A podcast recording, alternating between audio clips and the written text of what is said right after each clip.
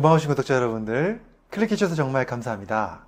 오늘은 제가 이 손발 저림에 대한 말씀을 드리려는데요. 사실 손끝이 저리다, 발이 저리다 하시는 분들이 굉장히 많으실 겁니다. 그런데 그럴 때 제일 먼저 생각하는 것이 바로 어, 혈액순환이 안 되는 것인가 이런 생각을 많이 하실 텐데요. 사실 혈액순환 문제일 수도 있지만 또 다른 문제가 있을 수 있습니다. 그것은 바로 뭐냐면 신경의 문제라는 거죠. 신경이 어딘가 눌려서 이렇게 손발이 저릴 수도 있다는 겁니다. 그래서 오늘 제가 이 문제가 혈액순환 문제인지 신경 문제인지 구분하는 방법 말씀드리고요. 이렇게 잘 구분을 하셔서 어느 병원 가서 어떻게 진료를 받아야 되는지 말씀을 드려보도록 하겠습니다. 궁금하시면 끝까지 봐주시고요. 도움이 되셨다면 좋아요, 구독, 알림 설정까지 해주시면 정말 감사하겠습니다.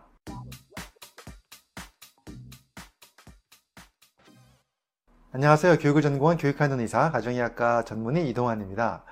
손발 저리는 분들 많으실 겁니다. 사실 이것이 혈액순환 문제인지 아니면 신경이 눌려서 그런 건지 여기에 대한 구분을 하셔야 되는데요. 일단 구분하기 전에 제일 먼저 생각해야 되는 것이 뭐냐면 증상을 정확하게 한번 기술해 보는 겁니다. 자, 일단 저림이라는 것은 찌릿찌릿한 느낌이죠. 그런 느낌이 아니라 그냥 통증으로 나타난다.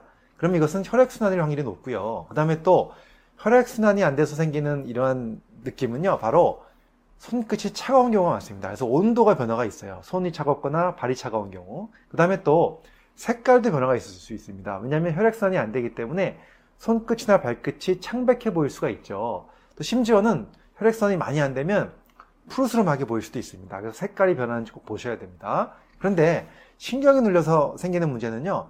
색깔이라든가 온도의 변화가 없이 그냥 찌릿찌릿한 아픔으로 생기는 거죠. 그래서 일반적인 그냥 통증하고 찌릿찌릿한 느낌하고 좀 다른 겁니다. 그래서 가장 흔히 나타나는 손끝이 저린 증상이 나타난다면 이거 혈액순환인지 아닌지 구분하는 방법이 뭐냐면요.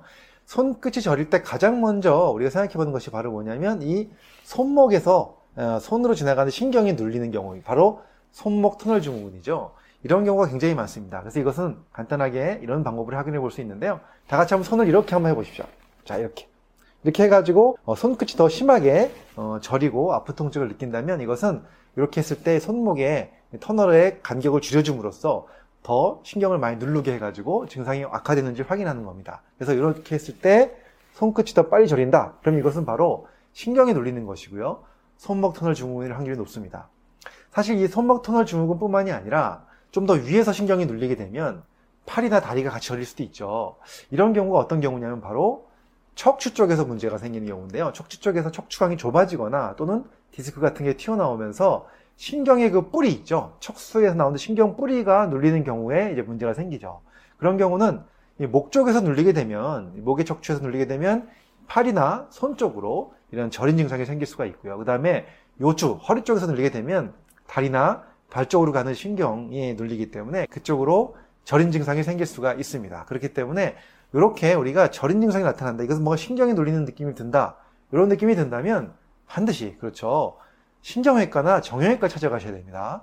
어, 신경외과나 정형외과에 오셔가지고 손발이 저린다 해서 오셨는데 가만히 보면 신경 눌림이 아니라 그냥 혈액순환의 문제로 정형외과나 신경외과 찾아오시는 분들도 간혹 있거든요. 그런데 그럴 때는 이제 혈액순환의 문제라고 판단이 된다면 내과나 가정의학과 같은 데 가셔서 일단 혈액순환의 문제가 안 될 만한 다른 질병이 있는지 혈액 검사도 해보고 이렇게 진료를 받아보시는 게 맞고요.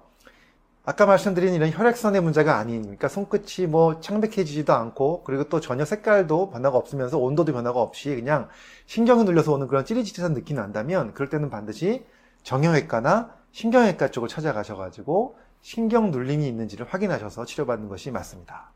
자, 오늘은 제가 손발저림에 대한 말씀을 드렸는데요. 이런 경험을 가지고 많이 치료받으신 분들이 굉장히 많으실 것 같아요.